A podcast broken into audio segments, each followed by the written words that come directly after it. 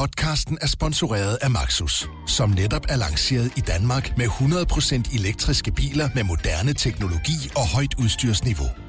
Find din forhandler på maxus-danmark.dk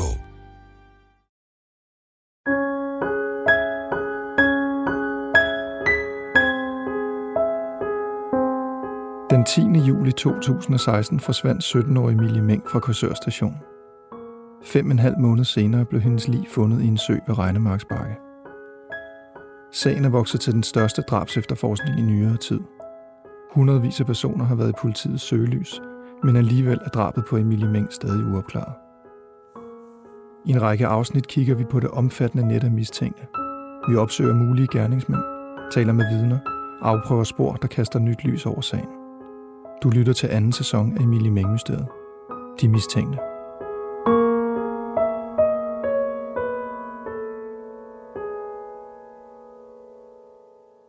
Den 16. juni 2019 lander der en ny uhyggelig sag hos Sydsjælland og London Falsters politi. Der kommer et alarmopkald om en brand i en ejendom i en by, der hedder Vemmelev på Vestjylland. Øhm, da brandvæsenet får bugt med flammerne, der finder man livet af øh, den 80-årige Paul Frank Jørgensen. Og øh, man kan ret hurtigt konstatere, at der ikke er tale om øh, død som følge af røg eller brand, men at øh, han har været udsat for øh, en del knivstik i, øh, i ryg og hals. Den øh, 21. april, øh, en måned forinden, der øh, finder man livet af en øh, 68-årig mand, der hedder Kien Geo Andersen. Øhm, han bliver fundet i en grusgrav ved Blæsinge, som ligger nord for Slagelse. De her to sager bliver kædet sammen, og den 21. juni 2019, der anholder Sydsjælland og London Falsers politi to mænd, en 34-årig og en 42-årig. De er interessante i forhold til Mille Meng-sagen, fordi de forbrydelser, de er sigtet for at begå, øh, er sket i samme område som øh, drabet på Emilie Meng.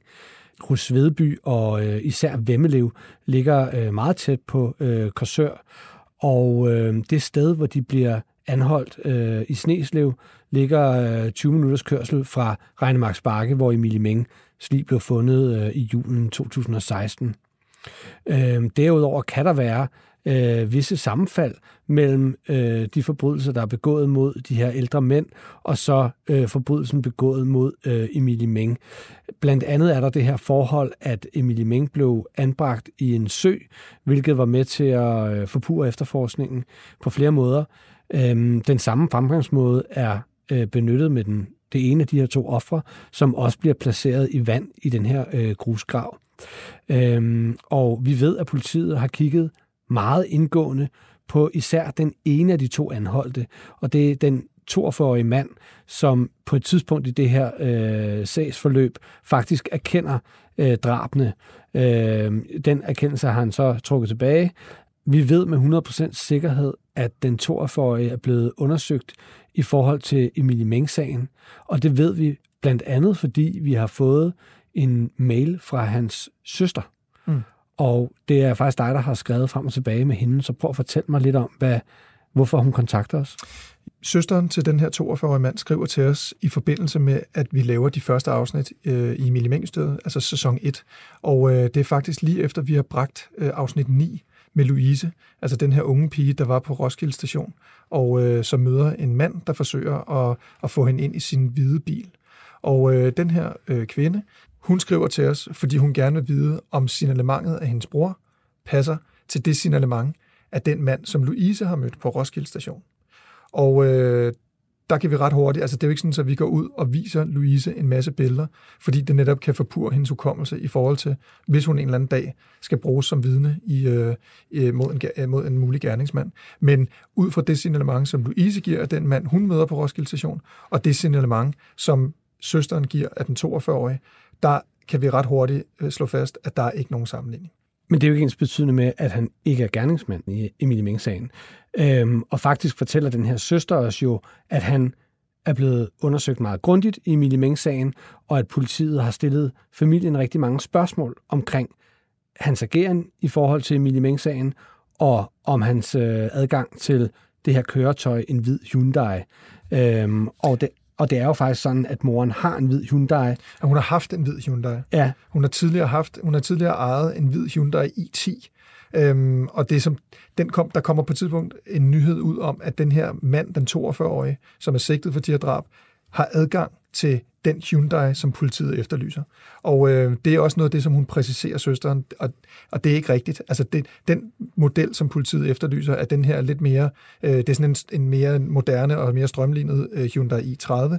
Den model, som moren har haft, øh, det var en øh, på det tidspunkt 10 år gammel Hyundai i10, som er, som er mere kasseagtig i, i formen.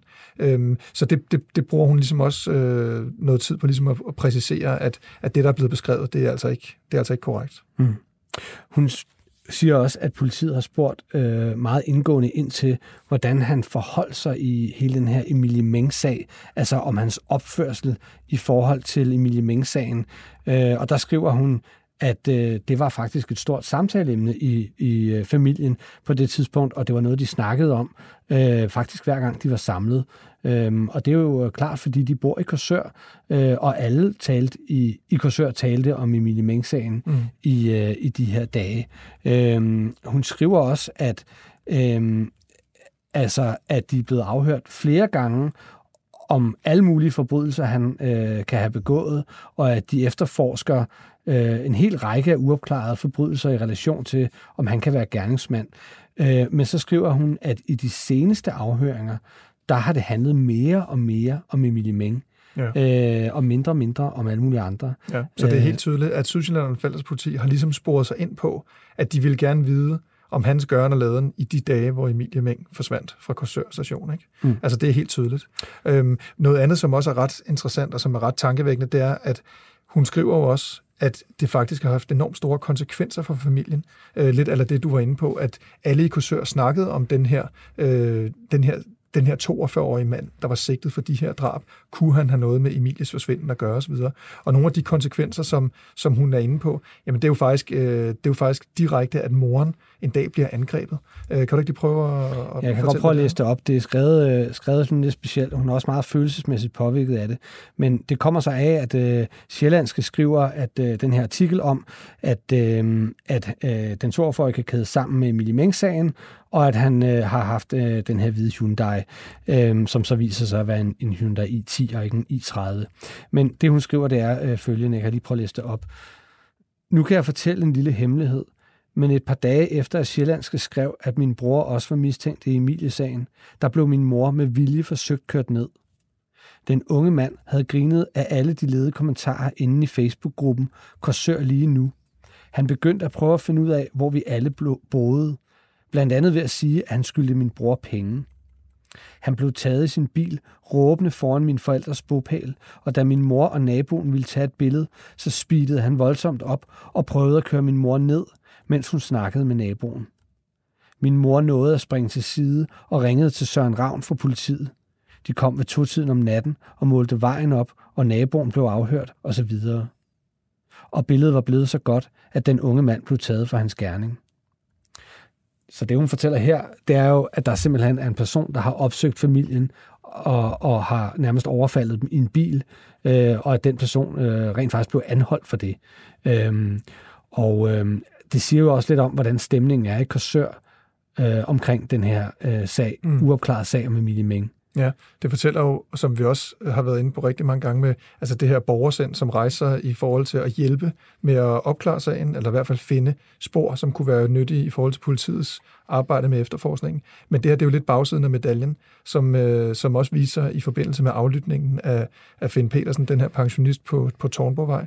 Det her, det er jo lidt bagsiden af medaljen, når folk så sagen i egen hånd. Ikke? Altså det her, det er jo et, det er jo et forsøg på, på at udøve selvtægt, øhm, fordi at der er blevet skrevet, at den her mand øh, ja, kan kæde sammen med øh, Emilie-sagen. Ikke? Ja, og det er jo konsekvensen af, at en sag, der er så alvorlig, stadig uopklaret. Mm. Det er, at nogle borgere føler et behov for at drive deres egen efterforskning og udøve selvtægt. Mm. Det, som, det, som er øh, værd at, at, at notere sig ved den her sag, fordi man kan jo sige, vi ved jo ikke, om den 42-årige er gerningsmand i Emilie Meng-sagen. Øhm, politiet har indgående interesseret sig for ham, og det giver god mening, fordi han er anholdt for, for to, andre, øh, to andre drab, og sigtet i de øh, drab også, og øh, har jo udvist, i hvert fald i hvert fald hvad politiet mener, øh, så være parat til at, øh, til at være altså, ekstremt voldsparat. Ikke? Øh, det er nogle meget brutale mord, de her øh, to, han er sigtet for. Politiet har sigtet den 42-årige for rovmor mod pensionister, og de har også fortalt, at de undersøger ham i en lang række andre forbrydelser. Spørgsmålet er, om han også har profilen til at begå et drab på en ung kvinde.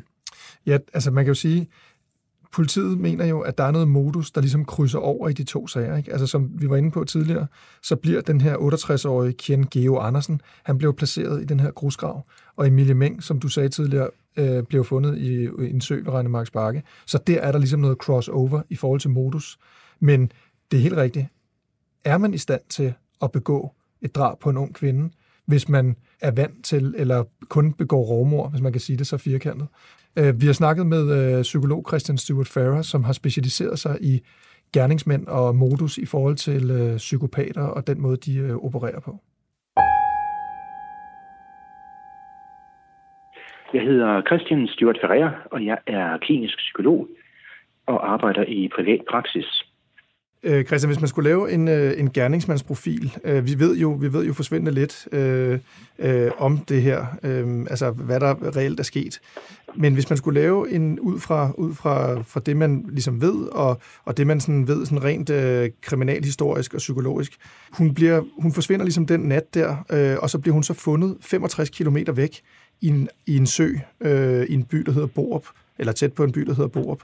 Øhm, hvad siger det om gerningsmanden, at, øhm, at hun forsvinder et sted og bliver fundet et helt andet sted, 65 km væk? Øh, altså jeg vil sige, det siger, at vedkommende har åndsnærværelse nok til at, øh, at være bevidst om, at øh, hvis jeg flytter livet langt nok væk, så er der altså en vis chance for, at livet aldrig nogensinde bliver fundet. Og det vil for eksempel nedsætte opklaringsarbejdet, fordi hvis man ikke finder et lig, så er det også der, hvor man nogle gange i et stykke tid i hvert fald er nødt til at spørge sig selv om, jamen kan det være, at, at hun har mødt en veninde, og de så bare har fået en eller anden skør, sjov idé, der hedder lad os, lad os tage til Hamburg, eller et eller andet den stil. Altså, hvor man kan sige sådan noget som øh, et eller andet sted, når man er ung og måske lige har fået øh, sådan lidt at drikke, så kan man nogle gange godt finde på nogle ting. Og det er selvfølgelig også der, hvor altså, man så bliver tvunget til at overveje, hvad gør vi nu? Så derfor vinder man i hvert fald noget tid, og måske vinder man komplet, fordi livet måske aldrig bliver fundet. Mm. Så det er i hvert fald en, der har åndsnærværelse nok til det. Vi må også sige, at øh, Altså, når vi taler 65 km, så øh, vil det altså være ret bøvlet på cykel eller med bus.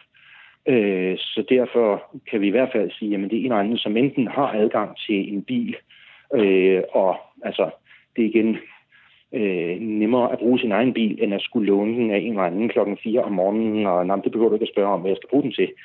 Øh, men altså, det kan selvfølgelig også være en, der har adgang til en, som har en bil, og som ikke har noget imod at hjælpe i sådan en sag her. Men mit gæt ville være, altså både overblik plus bil, så taler vi også om en, der er, hvad skal vi sige, øh, over 18 øh, typisk for at have en bil, og også for ikke at køre rundt uden at se suspekt ud, bare ved at sidde bag rattet i en bil. Politiet har jo kigget på en, en række øh, personer i, øh, i Emilie Meng-sagen. Øhm, der er en anden sag nede fra Sydsjælland og London Falsters politi, hvor en 42-årig mand har kendt to rovmord på ældre mænd øh, i to nærliggende byer. Og øh, efterfølgende har han, eller i hvert fald i et tilfælde, har han forsøgt at skjule livet i noget, i noget, i noget vand af en eller anden karakter. Øhm, vi ved, at han også øh, er blevet undersøgt i forbindelse med Emilie Meng-sagen. Vi har, vi, har, vi har været i kontakt med nogle af hans pårørende, der har fortalt det her. Hvor sandsynligt er det, ud fra et klinisk perspektiv, at en person, som har øh, som har en modus øh, med rovmor på, på ældre personer, øh, også kan finde på at slå en ung kvinde ihjel? Øh, altså, hvis vedkommende så at sige er rovmorder, altså hvor vi kan sige erhvervsmæssigt, øh, igen forvredet forstand, men altså, øh, så er det ikke givet, at vedkommende kunne drømme om at begå en seksuel forbrydelse. Men omvendt kan man selvfølgelig også sige, at en, der har tidligere prøvet at slå folk ihjel, og øh, i hvert fald i et tilfælde altså netop også forsøgt at skjule livet på en, øh, en måde, der minder lidt om den, vi ser her. Øh, det er absolut noget, der er værd at kigge på, hvilket jeg bestemt også gætter på er en af grundene til, at politiet har interesseret sig meget for, for den pågældende person.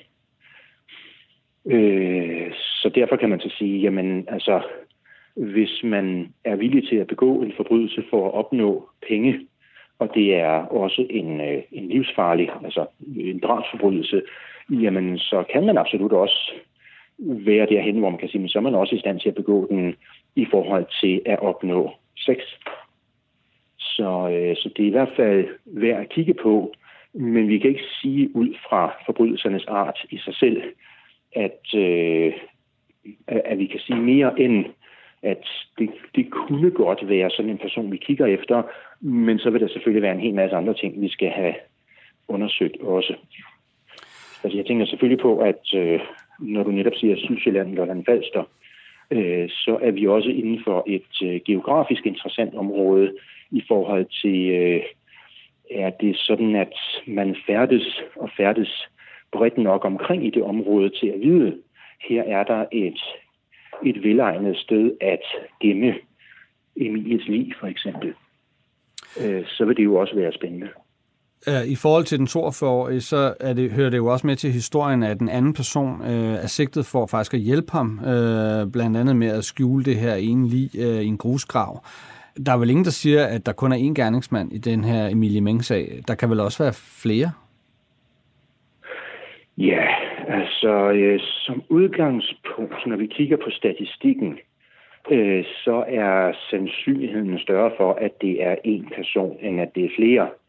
Men omvendt kan man så sige, at vi er altid dybt afhængige af, at vi kun ved det, vi ved.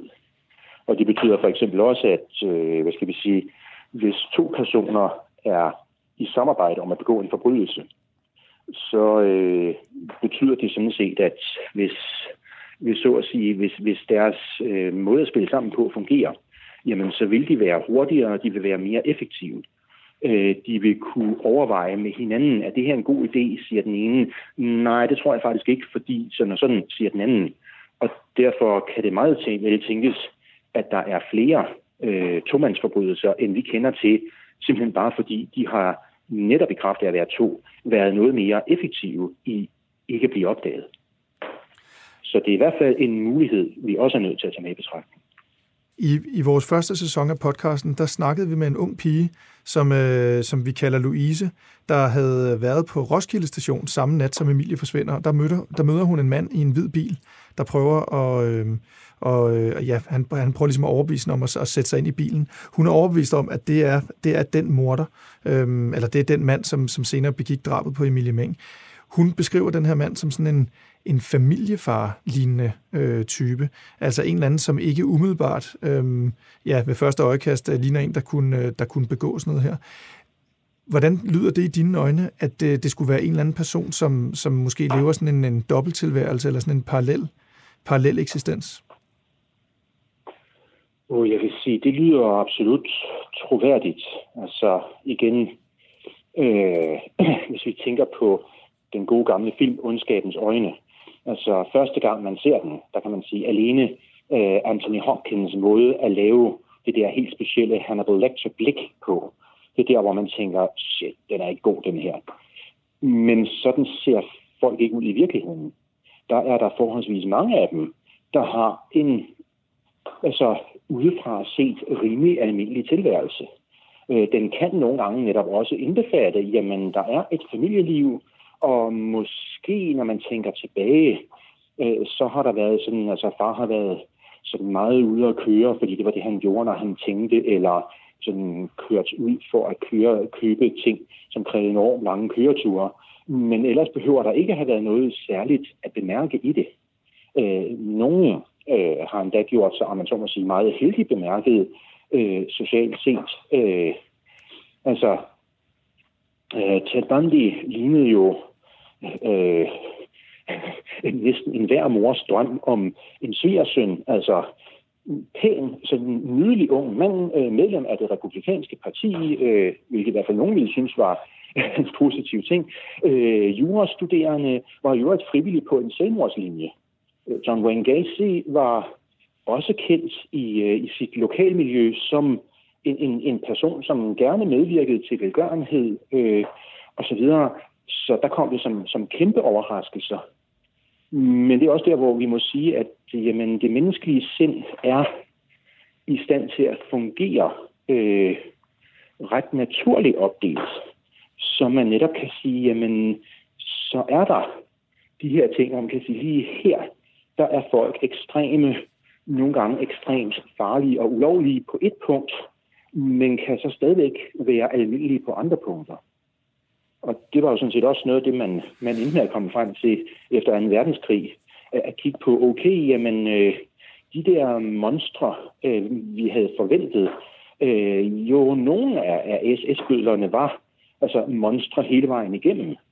Men forbløffende mange af dem var netop folk, der stadigvæk kunne oprigtigt kysse konen kærligt farvel om morgenen og klappe hunden og, og så videre, og så i øvrigt gå hen og medvirke til øh, drab på mennesker i, i, i, i uhyggelig antal. Fordi en af de ting, som mennesket har, er det, som en af de store psykologer har kaldt for altså, øh, evnen til øh, moralsk frakobling. At man sådan vælger bestemte personer eller grupper, hvor man kan sige, at de personer, de falder ikke ind under det, som jeg i mit mindset kalder for mennesker. Det bliver til undermennesker, og det vil sige, det er okay at begå forfærdelige forbrydelser over for dem, men alle andre, som er dem, jeg definerer som mennesker, øh, der vil det jo være forfærdeligt at gøre den slags ting. Og, øh, og det er netop den evne, som betyder, at vi i ret mange tilfælde ser, at, at personen virker forholdsvis upåfaldende, øh, når vi finder ud af, hvem det er. Øh, og øh, så er vi stadigvæk derude i, at, at vi netop har de der mørketal, hvilket vil sige, så er der alle dem, vi aldrig nogensinde har opdaget, og som uden tvivl kun virker endnu mere fuldstændig normale, glade familiefædre, osv. osv. osv. Et år efter, at Emilie forsvinder, får Sydsjælland og Lolland Falsters politi pludselig et tip. Tippet går på, at en mand fra Slagelse er blevet set i den hvide Hyundai i30 omkring Korsør station den nat Emilie forsvinder. Problemet for politiet er bare, at manden, som de kender særdeles godt fra det kriminelle miljø i Slagelse, er død. Og han har været det i et år. Spørgsmålet er nu, hvem denne døde mand er, og hvorfor nogen vil have pilen til at pege på ham som Emilie Mængs morder.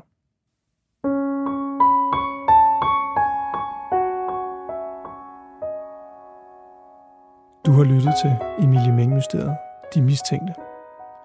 Har du oplysninger i sagen, så skriv til meng bt.dk m e n g bt.dk